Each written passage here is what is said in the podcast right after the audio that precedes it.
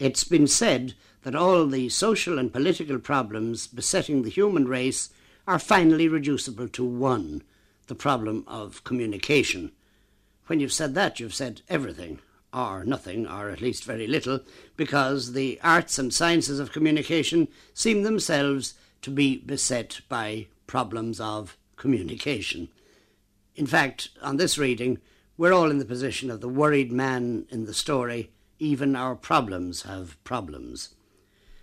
The word language itself has become so ambiguous, or at least capable of so many meanings philosophical, scientific, even, even theological that it's almost a relief to turn to the simple, if it is simple, fact that in an age when men are on the point of landing on the moon, the smallest international gathering still needs interpreters. And so we're still stuck with the laborious business of having to learn or trying to learn languages other than the ones we've been reared to or have adapt, or adopted by choice or circumstance. After which rather pompous introduction, let's plunge into our subject, which is, has to do with the delights and distresses of language learning. Let's begin then with a few general words from May McKenna, who should be particularly qualified to enlighten us, since she's both a teacher and a learner. That's true. I teach French to adults, and uh, this year I've started to learn German, so I can see the problem from both sides. Um, I find as an adult uh, learning German that I am very much in admiration of adults that I've come across who have started learning a language quite late in life, have uh, persevered and have reached quite amazing results, which should be an encouragement to fellow adults and also should cause the admiration of young people. Do you think it's such a difficult business then? I do. I think as an adult, um, to devote oneself to learning, I think it is. There's so many other things one has to deal with and think about to be able to set aside part of one's mind and part of one's time uh, to an operation which is associated with one's more uh, flexible years, so to speak. Um, I also found, slightly to my amazement, that the advantage that girls seem to have over boys in the early days seems to be wiped out much later. I found that adult uh, men seem to be much better adult learners and traditionally, as you know, Sean, in this country, um, girls learned languages, boys didn't very much, so they had a lot of time to make up. But I found that when they start as adults, they seem to uh, pass the women out very rapidly. That's curious. Would this apply to speaking or to learning uh, to read or the whole thing? The whole thing I found, and hmm. this uh, did surprise me. Uh, there seems to be more determination in them to reach their goal somehow or another. Well, that's an interesting comment, and but we won't go down that sidetrack now. Fascinating though it is, uh, what do you think is the is the central problem of learning a language? I mean, is there one thing that you say if you get if you get yourself over that hurdle, you're you're you're you're in? Um, there's a sort of an inhibition uh, in adults. I find um, there's a tendency to cling closely to the set of sounds that has always been theirs to their own native language and a sort of an inhibition or a self consciousness about pronouncing words which are so different from the sounds that they've always been used to uttering all their lives. And the type of person that can get over this um, ex- inhibition and who has possibly a streak of exhibitionism in him is the one to override this problem very quickly because it's almost like a, an actor playing a part. You see, he fits into a new role, he forgets uh, his former patterns of behavior, he begins to behave in a different way and uh, he can succeed very, very rapidly. But the, the person who, who has difficulty in succeeding in learning a language is the one who, has say, is slightly self-conscious and has to make a great effort of adjustment uh, from his former patterns of speech and sounds to the new ones. This will slow him up. So, as I said, the exhibitionistic sort of person and also the rather brash and um, uninhibited person will rattle along and won't worry too much about making mistakes. And I think that this is perfectly all right because if you're talking to a foreigner, and I have in mind French people very much, uh, the French are terribly impatient and they tend not to wait for the person who's choosing his words and his pronunciation too carefully and tend to, to leave him there. Whereas a person who is bashing on regardless, making all sorts of mistakes, but is communicating is the one that's going to succeed. This is all very interesting. Does it mean, though, that if you're a shy, sensitive plant, there's no point in you trying to learn no, the not language? at all, Sean. No, not at all. Uh, you I mean, where would you and I be? Please. No, I, I, I don't go as far as to say that. I think possibly the shyer person uh, is more of a perfectionist and in the long run uh, will speak a more perfect um, version of the foreign language than the type of person I've described to you as being the one who's more immediately successful.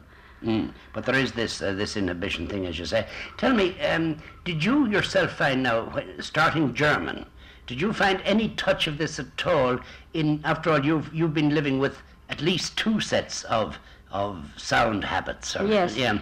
Um, Taking up a third, what was it? Uh, yes, well, I, I, I did, but I found that the, the sounds are easier for us to pronounce than uh, the French sounds would be. I, uh, personally, I have no difficulty in pronouncing French sounds, with that I've been studying French for a very long time. Uh, but I find that uh, German should be, the, the sounds should be a bit easier, a bit nearer to our own Anglo sounds. Our Anglo sounds? Well, I mean, let's face it. But no, but surely, I mean, this is an interesting point. Surely, our, I mean, even though English is the majority language, surely the, the, the, the sound pattern of English as spoken in Ireland is quite different, say, from Southern English. It is quite true, but um, we have uh, some of our versions of English sounds uh, seem to me to be quite close to um, to German, and even I would say many of our Gaelic sounds. I think this is obvious when we're speaking Gaelic. A lot of our sounds uh, are, are quite close to to German sounds. Um, uh, that brings me to another thing, which I think is, is, is worth mentioning here, is the value of of Irish, if, if one has difficulty in uh, regarding it idealistically as our own language and the language that we must learn and we must all be uh, absolutely fluent and perfect in Irish, if one has difficulty in accepting this, one could regard it in a more materialistic way as um, a good training for learning other languages. And I think that seeing that Irish is the language which is compulsory in our schools, we all learn Irish, uh, we can put it to good use afterwards in learning other languages because there is quite definitely, I would say, um, an element of transfer uh, which remains and which helps us in the mechanics, in overcoming the mechanics of language learning generally. Well, it is undoubtedly true as a general rule. If you have two languages, you could more easily learn a third. If you have three, you can more easily le- learn two more, I suppose. Yes, because in the third language you come across something that y- you noticed in your first language, and the fourth something you noticed in the third, and so on. Even though the languages may not be all members of the same group. No, they don't have to be at no. all. It's just that certain structures seem to repeat themselves uh, from one language to the next, but are not in the third language. And it, it all falls into a sort of a pattern. And I think that the Irish regarded in this way, which I know is not exactly the way one would wish to regard it, but I think that it, it is a point that no time is wasted learning Irish. A good deal of what May McKenna has said is echoed by our next witness. Люблю говорить по-русски, потому что русский язык очень мне нравится. Русский язык очень богатый язык. Which means? Uh, that uh, I like to speak Russian because uh, it pleases me, and Russian is a very rich language. Well, now, that's Arthur Bowline, a civil servant here in Dublin, who, who started to learn Russian when? About 10 years ago or so. Uh, I uh, uh, learned to read it by myself, and uh, when I'd got a fair way, I took conversation lessons from Mrs. Couris, who used to live at Cullen, you'll remember. In County Meath, yes. Yes, and uh, County Louth. And uh, she used to give conversation lessons to people from the Department of External Affairs, and I joined them. I took lessons from her for about four months or so, but then unfortunately she fell ill. Uh, so I had to continue on my own then. But she was a splendid teacher. She had a great intuitive sense of how you were getting on, and uh, I was doing uh, really well, I thought. Uh, afterwards, I continued uh, to read it by myself. I'm very interested in the literature and have a great collection of Russian books, Russian records as well. But did you continue to take classes? Uh, not for quite a while, but in the last couple of years, I have uh, met a Russian lady here in Dublin, and uh, I take conversation from her. I visit her, uh, well, every second Saturday or so, and for two or three hours we converse in Russian, and I find that uh, we get on very well together, and uh, we discuss the literature, we discuss politics. We don't see eye to eye on that, uh, but uh, we have. Widely ranging conversations, and I find that very useful to keep uh, uh, fluency in the language. I continue to read it. I get Novy Mir, uh, which is a, a, monthly literary magazine, uh, and uh, it is by far the best thing that comes out of Russia in the literary line. I also read novels, the classics, and poems and poetry. I listen to records as well. I have uh, that very beautiful play of Chekhov's uh, The Three Sisters on uh, record done by the Moscow Arts Theatre, and uh, I listen to that occasionally. And I have Gogol's splendid play, The Revisor or The Inspector General. Uh, I have that on records as well, and a number of others. And I find that, uh, well, between reading and conversing and listening to the records, that well, I, I, I keep my hand in well with the language. I enjoy the language very much. It's very rich and uh, uh, it is, uh, to learn it is difficult enough, but in any language, uh, to learn it well, you have to work hard at it. Uh, my approach was I started about 10 years ago, and for the first six months I really slogged at it. And when I got to be able to read it in a fair way, I thought I'd like to learn to speak it, and I can both read it easily now and speak it easily. You give me great encouragement, although I'm afraid my own uh, relationship with the Russian language has been rather like that of the late Mark Twain's uh, with giving up smoking. The easiest thing in the world, I've done it 25 times, you know. and what really has been the the, the first terrible hurdle for me that I've never got over has been the alphabet. Well, I've heard a number of people say that, but uh, actually the alphabet is quite simple. It takes about a week, really, and uh, that is quite true now. Uh, it takes you just about a week to get accustomed to the alphabet because it's merely uh, uh, accustoming yourself to the symbols. And once you've done that, and uh, the way I accustomed myself to them at the start was I used to uh, uh, write out the words, the cat is on the mat, etc.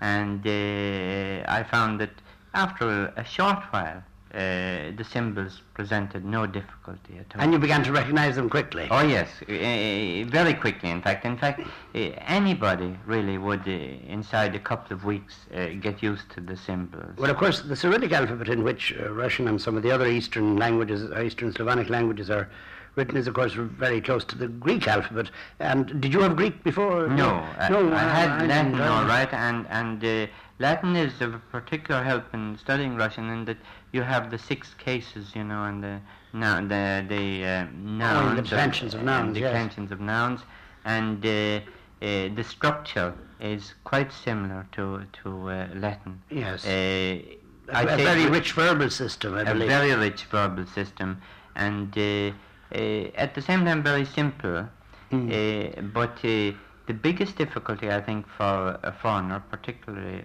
a foreigner of middle age like myself in learning Russian, is the enormous vocabulary.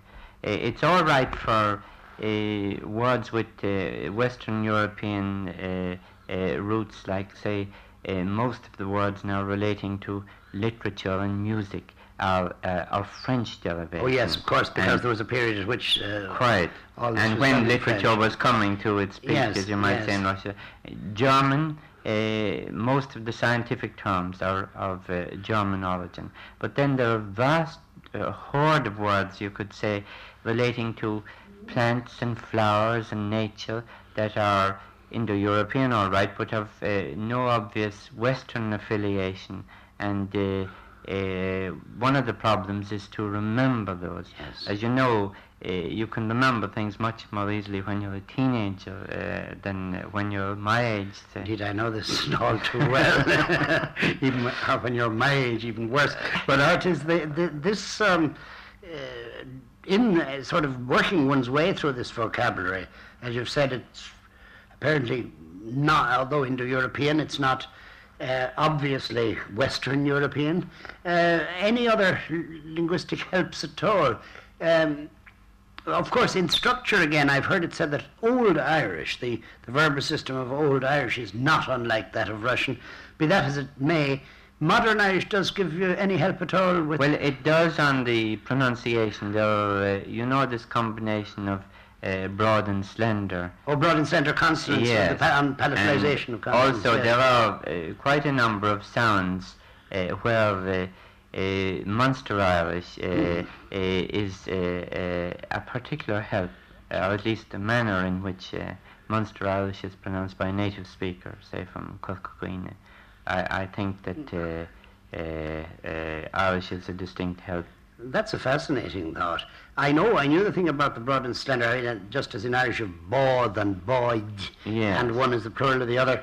Um that sort of thing goes on in, in, in Russian, you, yes. You, you have quite Yes, a bit of that. sort of thing. Uh, did you find yourself that when you went to, you have travelled in Russia? I have. I've been Uh, there twice in 1962 and 1967. Well, how did you get on? Well, the first time, uh, reasonably well, not uh, extremely well, I would say, but the last time in 1967 I got on very well, and uh, a number of people marked that my accent seemed to be good. That now that was may have been politeness to uh, a foreigner, but at the same time I did succeed in having many conversations with many different people, and uh, I was pleased about that myself, naturally enough. And people tried to meet you halfway, did they? Uh, yes, I found quite a distinct uh, difference. Well, you'll always find, find that, say, if you go to France, uh, the French have quite a different attitude to a, a foreigner who doesn't speak French and one who does. If you don't speak French, well, you're sort of déclassé. You'll notice it immediately in restaurants. Well, in Russian uh, or English, it's rather different. They're very uh, sort of apprehensive about people, I think, who don't speak Russian. But I found that immediately I spoke Russian or addressed people in Russian, they were warm and friendly and rather pleased. And uh, of course, I was pleased that they were in such good humor. And I had many interesting conversations with people in the streets, in pubs that I was in, in the train, and uh, in the hotel we were staying in. We were in uh, Leningrad and Moscow. So all in all, well, of course, uh, that is, I, I, I would think it important to have a knowledge of the language in the country in which you're going to go. Oh, I think common politeness means one should do one's best anyway to get Yes. a little of it. But um, But apart from all that, you have found it well worthwhile learning Russian. I have. I find the uh, well. I have a number of languages, but my motivation always has been the literature, and Russian literature is immensely rich. It has give it gives me a constant pleasure. I have read all the classics like Vojna Mir, uh, Anna Karenina, and uh, the novels of uh, Dostoevsky, of Turgenev, of uh, uh, Goncharov, uh, uh, Chekhov, and Bunin, Babel, and people like that. And uh, it is a very splendid literature. As a great poet as well. Pushkin is a very rewarding writer, a great poet. And they're playwrights as well, of course. And I think that, well, the literature is the life of the country, and it is certainly my main interest in, in uh, Russian that the life uh, of the people is so well portrayed in their literature. The biggest thing you found, the biggest difficulty you found was the vocabulary, Uh, I would say that, yes. remembering words. Yes, yes. And Of course, that applies more uh, to a person whose approach is to literature than a person whose approach would be, say, to a technical subject like an engineer would learn uh, Russian for a precise purpose of uh, being able to converse about engineering matters with other engineers. or if you'd learned it on the Modh Díreach when you were Uh, quite, but Well, literature, as you know, spans a much wider gamut than uh, in that it is uh, the whole of life in many ways. and uh, this it must be fascinating. And of course, there's this vast folk thing there too. Uh, it has a, a great folk literature, and I find that it has a thing that I'm very interested in: the, number of proverbs. Oh, yes, well, There of course, Mr. Khrushchev made us aware of that. And uh, you know, they're exactly like our seanfhocail, the proverbial wisdom. And if I may give you one, and it's a very pleasant one, you know, uh, uh, uh, Ahani and Kiro Kiro Gele. Mm-hmm. Well, they have uh, a very nice variant in that, and it is uh, Rybak rybaka vidit izdaleka, and that means that one fisherman recognizes another at a distance. Now, by way of contrast, we've two younger learners, two teenagers, in fact, who went about the business in a very different way. Line Ageron is a French girl who's been learning English mainly over here, and Catherine O'Riordan is an Irish girl who, with very little French indeed, was thrown in at the deep end, as it were, when at the age of 13 she went to stay with a family in France. Oh, for the first few days, I didn't know what to say or where I was, but nobody could speak English to me. So I decided, well, I may as well try and speak some French. So I found myself picking it up and learning a few words and a few phrases and gradually coming into the conversation and understanding a bit better anyway. Now, all this time, were you reading any French at all? No, very little because I had such uh, limited knowledge of French that I concentrated more on speaking and getting people to speak to me slowly so that I'd understand them and so that they'd help me out and reading was a bit beyond me at that stage. Did you find, in fact, that you knew whole sentences and phrases before you'd know how to spell them, or before you could even break up, break them up into words? Oh yes, very definitely. Spelling afterwards became a bit of a problem, you know, because I, everything had to be the way it sounded. I was more inclined to spell it the way it sounded than well, the way it should be spelled. Well, certainly, at least you, you, you got plunged in at the deep end, the Modh Díreach. Um, did you have much the same experience, Line, when, or did you learn English formally before you came to... Yeah, well, in France I started learning English uh, at school, of course, for about uh, six years, but uh, uh for holidays in August, uh, every year I went to England for a month, but um, just to practice my uh, English and especially my accent. And I think I improved my English a lot going away like that. But I think the best way anyway is to come for for a year, you know, in a, in the country itself. Well, you, uh, you've spent a year in Ireland. Yeah, I've been. I spent a year in uh, Ireland. I've been here since uh, last September. Well, what did you do? Did you go to? And I went to a school. Yes, I went to a school, uh, au pair, if I can say, and I taught French, and I had uh, English class, and uh, I had to pass an, uh, to do an exam too, and uh, I think it's the best way. Really, I was with a lot of uh, people and I I practiced my English all the day. You know, I didn't speak French at all, and uh, I think it's the best way. Is English a hard language for a foreigner? I think, especially for French people, perhaps not about according to the grammar or the words, but uh, especially for the accent.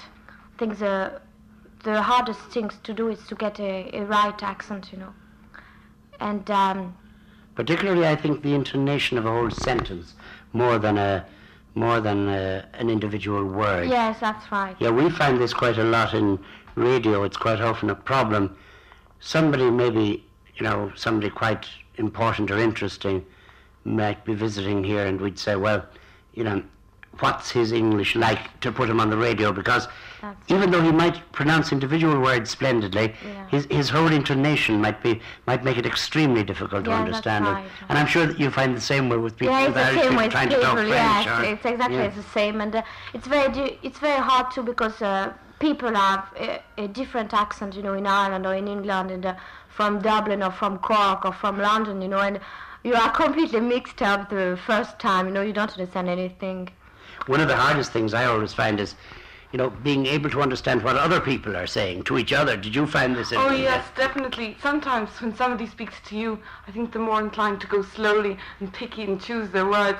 When they speak to each other, it's like double Dutch. You know, it's a completely different language. And I'm sure you find this too, Line. Exactly. Not now, but in the beginning, it's so very hard. Yes, and uh, especially when they talk. Uh, together, you know, not uh, not talking to you, but even on the TV, on the radio, when there are when there is a conversation, you know, you can't to follow the conversation. It's very hard. Have you uh, been anywhere else than France? Uh, I've been in Germany also. Ah. I actually prefer Germany to France. You do? Yes. But do you prefer the German language to the French language? Well, I don't know. I did you find it easier or harder? Well, I had some German going to Germany. I had mm-hmm. done a little in school for two years, but I found that the Germans helped me more with my language. They ah. spoke, well, the Germans are inclined to speak very articulately and clearly, so that it was easier for me to follow what they were saying and to become part of their conversation. More than in France. More than in France. The French were, I think, to my ears, speak quick, more quickly. Yeah, I think it's the same. Uh, even for French people, uh, when they are, you know, if you learn Italian, you know, Italian people speak very quickly, even for French people, and I think it's the b- hardest things to. Did you find uh, that, that this question of accent and intonation was really the only problem with English? I think it's the first problem anyway in the beginning. After it's, if you can get a lot of vocabulary and uh, that's all right. But uh, the first thing's really the accent, you know, and it's very long time before go- getting the right accent. What was your biggest problem, would you say, Catherine? Well, being able to make myself understood. When, I, when you're lonely and you're away for the first time, you've got to say something to somebody, but when you can't say it in their language and when they can't speak your language, uh, you have to just to learn some French and try and get some meaning across to them. Now, as you settled down, did you find uh, reading and dictionaries and so on helpful at all, or not? Oh, reading very much. When you have a basic knowledge of French, you can improve your vocabulary. When you have learnt an accent in France, you can improve every part of your French, your grammar, your actual spoken French, because you pick up phrases and the way they say it, a French turn and everything, or a German turn, which is much better and it's much easier to get across the meaning. And did you uh, find, say, in reading that newspapers were better than books, or what sort of thing did you read? Magazines, or Well, magazines at first because they're easy to read and often they're illustrated. But then, well, a book, an interesting story, or sometimes I've read French books that I've already read in English, uh, which means that I know the story and that I'm never stuck for, even if I don't know the meaning of individual words, I always get the sense out of the books. uh, how about reading with you, I did the same, yeah. In the beginning, you can't read a book because you don't understand anything. But after two or three months, I think it's a great help because you you get used with the usual English. I mean, the English speaking uh, by everybody. You know, even the slang or even the the idioms, and um, it's a great help too. When, as Catherine says, when you you can read a book in English that uh, you have already uh, read in uh, in French. Tell me, how about radio and television and films? Yeah, it's nearly the same than books. Uh, perhaps easier in the beginning you don't understand anything, but after you have the pictures, you know, With which uh, television, of helps course, you. and, Yeah, with yes. television and films, which Yes. helps you. But um, it's according to the accent also. It's uh, when especially uh, American picture, you know, and they have a terrible accent, and uh, in the beginning you can't understand, but uh, after I think it's a one. Uh, it's a great help, like um, with books. Did you? I think television is one of the best ways for learning because even if you're you get tired of trying to listen to sentences and sentences of language you don't understand, you soon you pick up the odd word here and there and you know what's going on. It isn't as much of a strain as trying to listen to a conversation, say on the radio or something, which you wouldn't if you lost thread of it, well that that would be the end Well, of of course, this is true about radio. You've no chance to look back Yeah, or that's to right. check and back. Especially, for example, on the TV for the news, you have news every day, and you'll get used, you know, with the words and uh, even the uh, advertising on the TV. You know, you get used with all the words and all the sentence. So you know what they're about. You do you have any difficulty at all now, really? I I don't think now. I mean, to understand, I understand very well, and I, I think I can speak. I hope I Yes, can I think speak very can. well. but I, I should like to spend another year, you know, really to speak uh, English like uh, everybody. I mean, every English people and. Uh, But uh, you would never lose completely the, the touch of the French intonation, no? Uh, no, I don't think I will lose it. I hope I will, but I don't think so. It's very oh, well, I, I think it's very pleasant, too.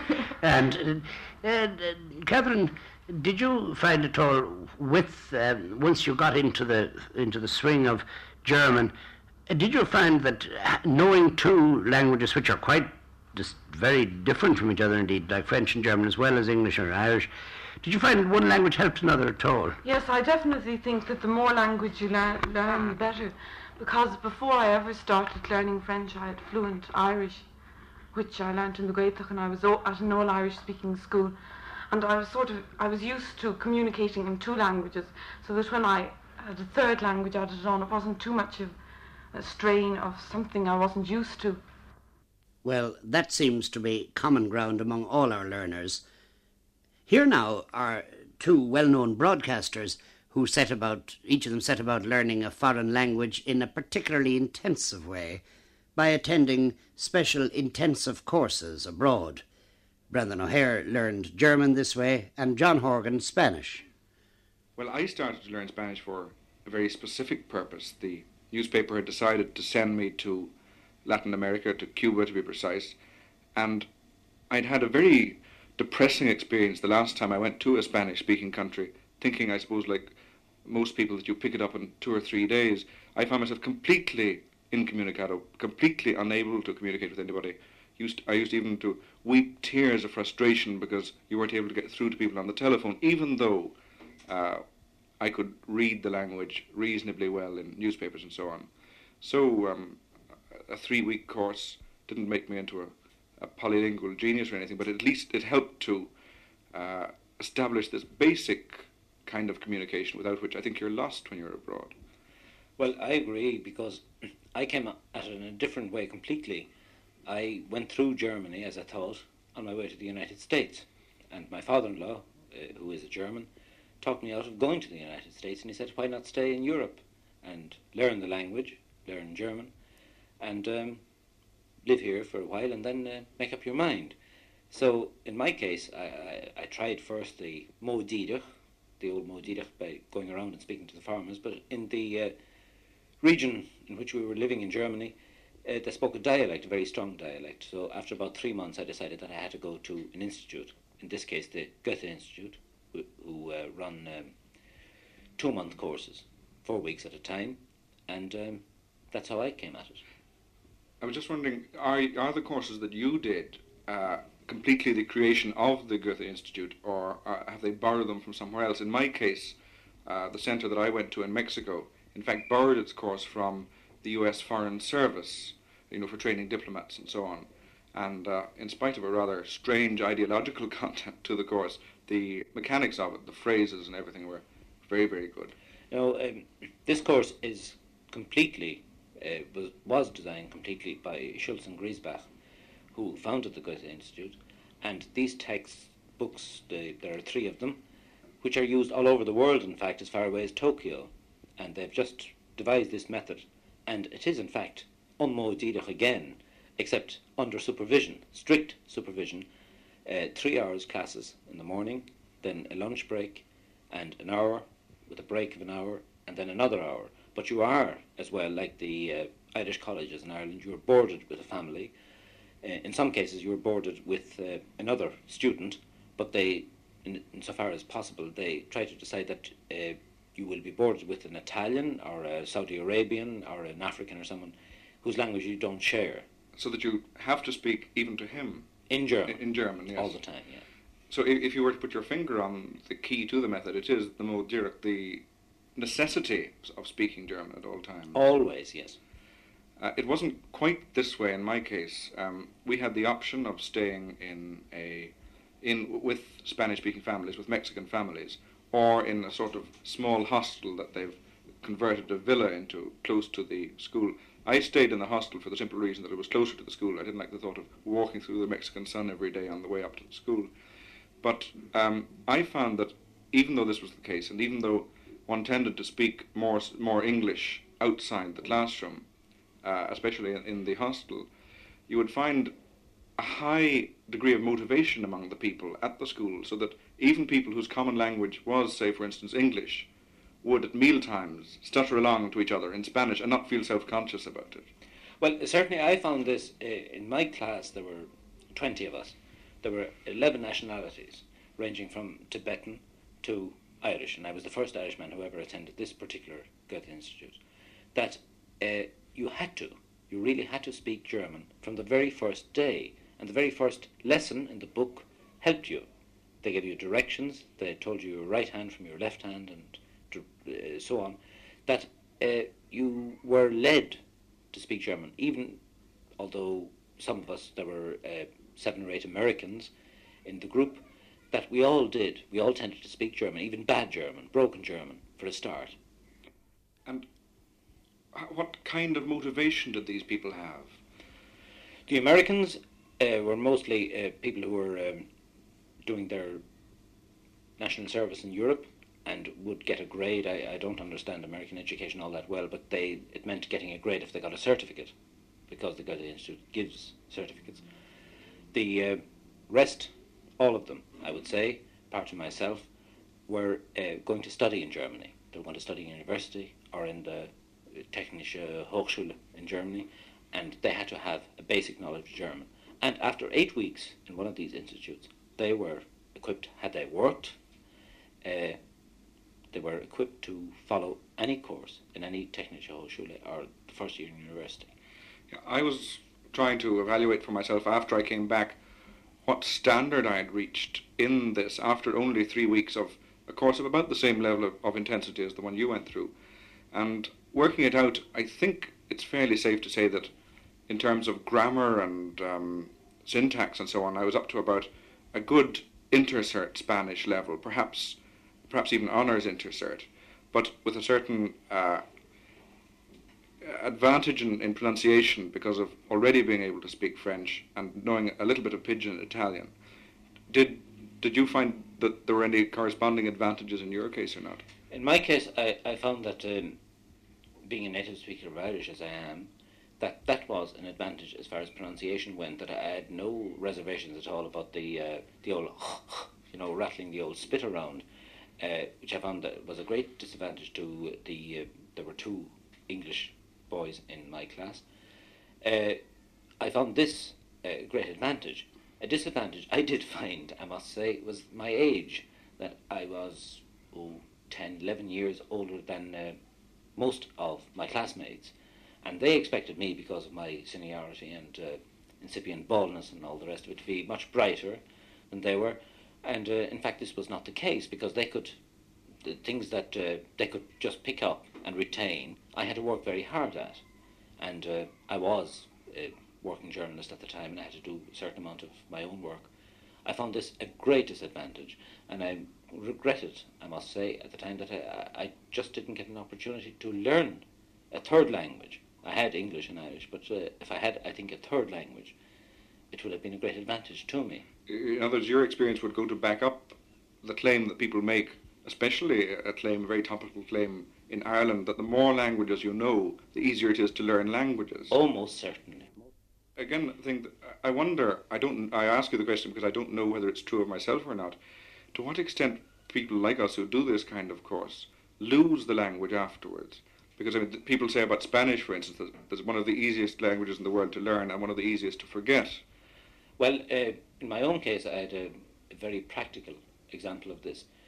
Uh, three months after I returned to Ireland from Germany, I was employed by a German television unit uh, to act as a liaison, kind of um, guide man around Ireland. They were doing a documentary here.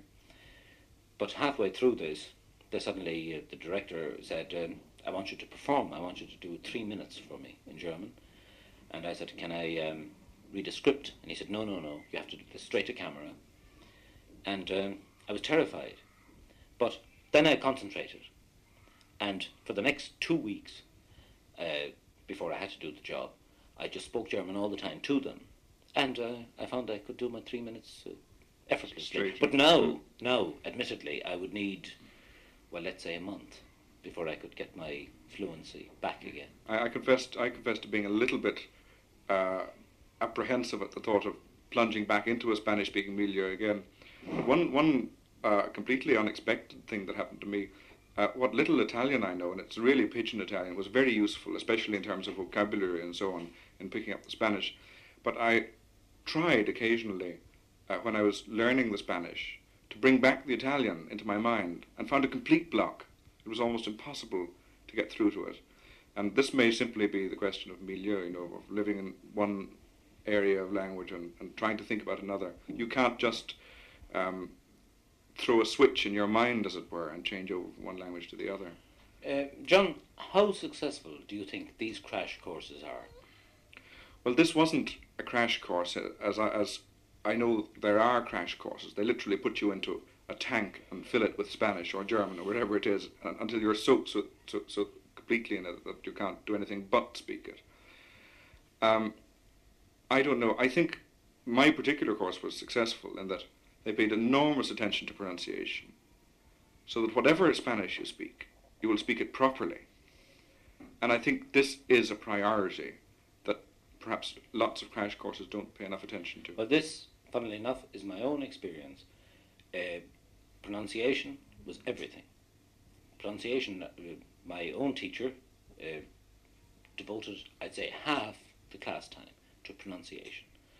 And uh, all this thing about uh, blas or dialect or whatever you call it, uh, which has tended, I find here, in the case of Irish, to be kind of denigrated of late, is all important that no matter, even if you only speak 25 sentences, that these sentences are perfectly intelligible to any German, in my case, Yes, or to any, yes.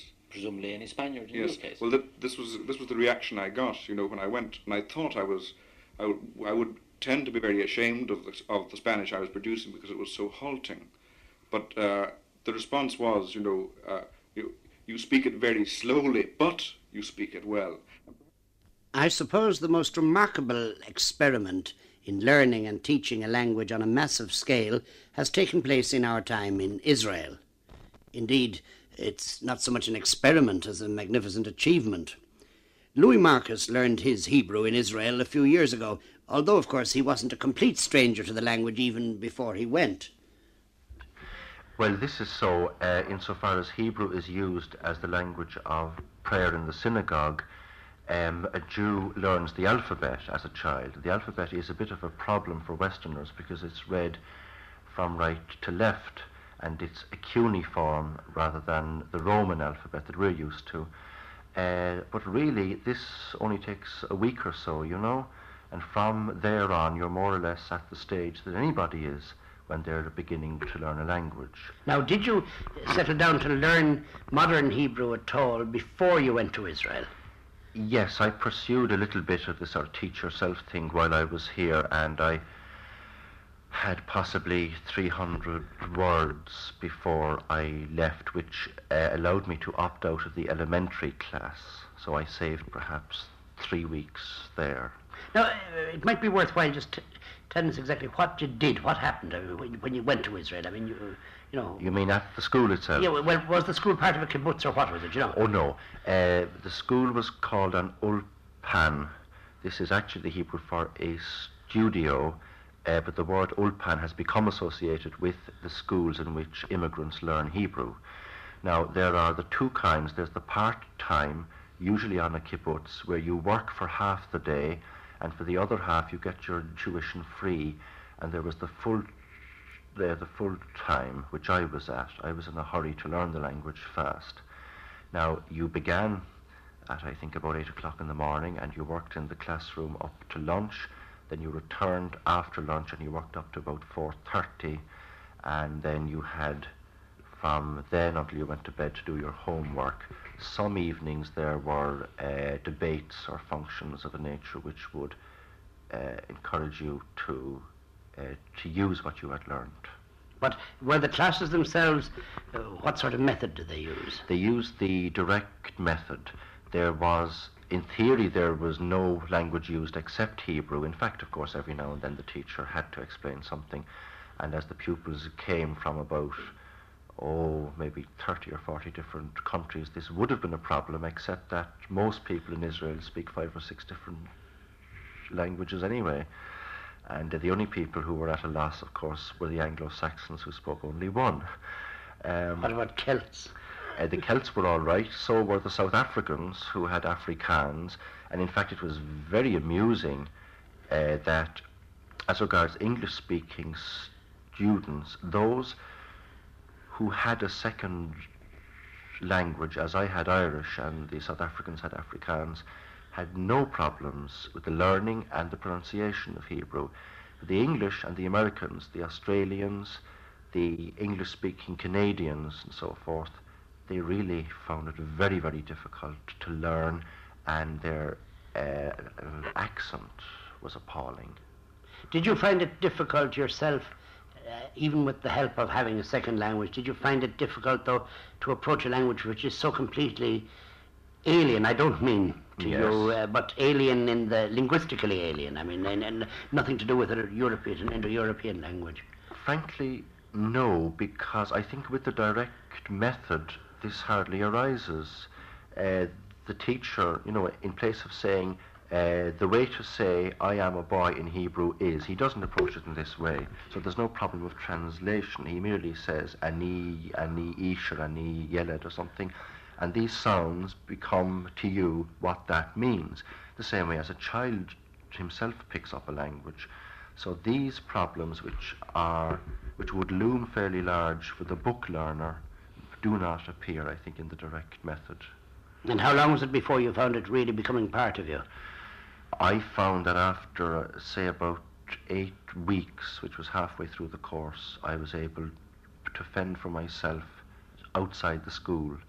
You see, they use the word frequency method also there, in that you learn, first of all, the most frequently used 500 words. This is the sort of things we have in Buntús. Exactly. So at, at the end of that, you were able to hold a conversation, even though you only knew these 500.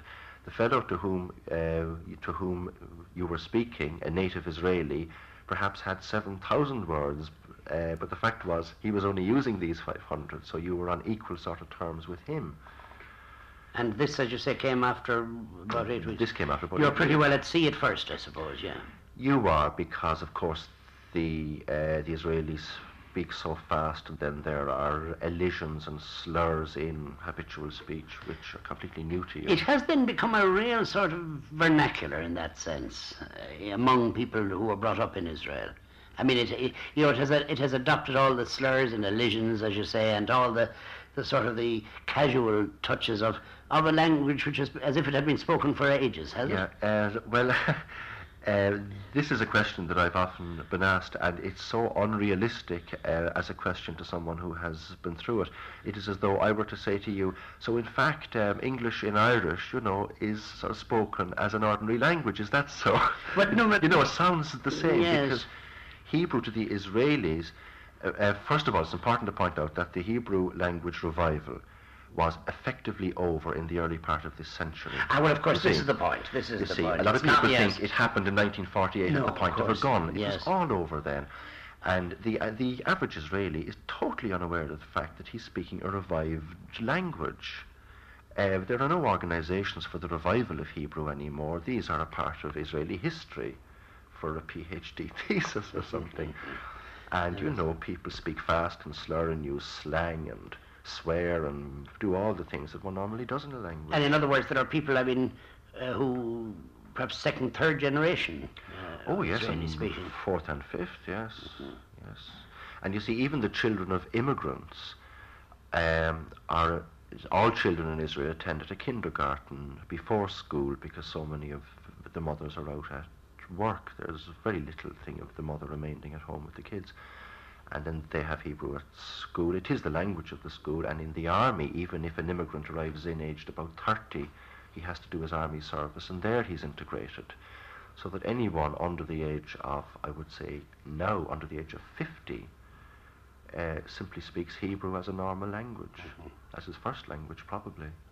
How did you find newspapers and things? How did you find reading in general? Well, reading is hard, uh, harder in Hebrew than in other languages because we learn Hebrew liturgically with a system of sort of dots which indicate the vowels. Now, in real Hebrew, these aren't there. So this is a peculiar problem to Hebrew. The other thing about reading is this, that there are newspapers printed with the dots to help the learners, and there's a weekly newspaper for the s- for the students in which the outside pages use only maybe 300 words, the inside perhaps seven or eight, and the center page perhaps a thousand to 1500. This is actually a newspaper. You don't read about uh, the pen of your aunt in the garden.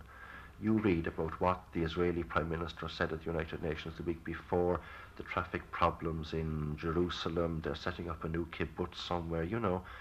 And you don't feel you're really learning a language, you feel you're becoming absorbed in the life of a community. Now, did you yourself uh, stay in Israel much longer than the completion of the course? No, I left Israel almost immediately after the completion. But in the latter half part of the course, in the evenings, as you say, and so forth, when you were mixing around with people, you found that this while your your your power was developing, your power to speak the language and so forth. Oh yes, um, well in fact all the time was not spent at the old Ulpan. There were holidays and there were weekends, and I was travelling in and out to Tel Aviv on various courses about filmmaking and that, and I travelled around the country, and I did find, especially in the second half of the period, when I was around fifteen hundred words, that unless they were speaking about atomic physics or some specialized subject for which I didn't have the terminology. Apart from that, I was able to keep up any ordinary conversation fairly respectably. Not just talking about the weather. Well, they don't have any weather in Israel. It's all the same. Were there any specific problems for an adult, somebody who was away from school, away from university for couple of years and some years? Oh, I think so. I think this is the same as trying to play a game of football several years after you've ceased to be in training. Uh, the muscles are pretty, st- pretty stiff, you know. Um, you don't absorb as fast as you used to as a child, and you don't retain it as long. I think the only solution to this, and they seem to be aware of this at the Ulpan because it was for adults, is is lots of repetition and very hard work and to say the thing over and over again, and of course to use it immediately. This was the great. This is the great thing about trying to learn a language in the country itself. That you have to use it. You have to use it all around you, and for heaven's sake, keep away from the students who speak the same home language as you. Of course. Because this is a disaster. Did you find at all that there were people in the classes, and uh, has it been the experience there at all that there are people who quite literally find it almost impossible to learn a language? Well, I had believed this before I went to Israel, but having mixed at the Ulpan with people from 40, 50, sometimes even 60 different countries, I'm convinced now that this is uh, perhaps a fallacy or even worse, a fact of Anglo-Saxon communities, is people who speak English who have this impression. Outside England, you will find, especially people who don't live on islands, that they speak several languages and the immigrants from the Arab countries, from the East European countries, from South America, would speak five or six languages fluently. These would not be educated people. These could be simply manual labourers, and they would. They simply couldn't see what you meant when you said that, in you know, where I come from, only educated people speak three or four languages. They couldn't see the point. Did anybody accuse you of speaking Hebrew with a Cork accent? Well, they had already had somebody from Cork a few years before, and they did say I spoke somewhat similar to him. well, now we've heard a variety of experiences of learning languages in different ways at home and abroad. Uh, and as we've said, a number of common factors come out the problems of learning in middle age, the necessity for repetition, the question of building a vocabulary, emphasis on pronunciation, and so on and of course the way in which one language helps another, two languages help a third, and so forth. And in this, of course, the advantage of knowing Irish, if only for that reason. Uh, what about Irish itself? There's um, uh, a problem here, of course, with many people who have forgotten the Irish they learned at school, uh, or at least in whom it has got rusty, and other people perhaps who never learned much at all but who are trying now to come back to it, perhaps having left school for some years. Here's John Higgins, for instance. He's uh, from uh, Irish Shipping. A number of you there have been tackling this. We have, yes. How did you go about it? Well, uh, through the uh, cooperation of Gael Linn, who organised courses for adults. Uh, we organised a course in our uh, employment, and we got 16% of the whole staff interested in this and in fact they were uh, quite pleased that we were running these courses. How many would you have in a class together? Well, we had 16 in actual fact mm-hmm, in, in this class, class. and uh, it happened to be 16% of the total staff. Um, they uh, were very interested in learning Irish because a number of them wanted to learn it in view of the fact that it was their own language, and uh, because of that, uh, they were very happy to take part in. When were they sceptical at all about the possibilities? Uh, they were, because uh, some of them had already taken part in language courses previously, and these had failed rather dismally. And some of them had unhappy memories, perhaps, of school with even the best will in the world. Yes, uh, that uh, I think coercion and, and compulsion that is uh, in school, I think, was removed from it because of the fact that it was a voluntary effort, and uh, for that reason, they felt that they'd probably do better, they'd be more relaxed in their approach to it. Well, now, uh, what sort of method was used? Well, uh, it was similar to the Buntús Cainte uh, on Telefís Éireann, and uh, the uh, courses were organised, uh, the lessons were organised at least, on tapes. These were played over a number of times, and then the class was asked to repeat the sentences that were on the uh, tape, and then questions were asked by the teacher who came in at that stage and asked a number of questions relevant to the uh, little pieces of uh, conversation that had been taped. Well, now, how did this work out? Where did people respond? Well, at first they were taken a little bit aback because of the suddenness of the questions and the change uh, from uh, sentence to question, etc. But uh, after a while, they got into it, and uh, I think that they found it very, very satisfactory. Now, has there been any formal grammar teaching? No, this was one of the things I think that appealed to a lot of people the fact that they wouldn't have the drudgery of learning grammar and having to remember rules of grammar as they had in school, and I think most of them had unhappy memories of grammar in the school. Well, is there any? The, the, well, this of course would imply that there's there, there hasn't been any writing or formal uh, reading or anything like that. No, no, no, not yet. Uh, anyway, not no. yet. It's uh, just simple conversation. Mm-hmm. And the, the, the unit has been the, the sentence all along, has it? I mean, they don't sort of say, you know, that the Irish for uh, a table is board, but they give you a sentence with board in it. Yeah, give you a sentence. Yes, this is the idea. And uh, this is the way you've gradually developed uh, conversationally. Yes. Well, tá tú cepa gohfuil an rud do ra go má? ó tá si tá na daine tá rang tá siad go léir an háasta marheolar na rangna. Cuasa bháinna tá déanta go bhine Cuasaháin. agus an meisi bh dolim an cuasaile? Beg sa bhór. Tuigim agus beidir le héanaan is bhfuil an ghil go bhí agat fada bhfuil si teachtar agat an dóile. Well sé a thum go bhfuil se agus tásúla go me go léir lífa sa meid na rangan naríochtna. agus na dtíine eile? Na daine eile tá si sin sásta comá leis na ranganna martá si dul fós. Agus bhfuil idiróga agus éasta sa rang?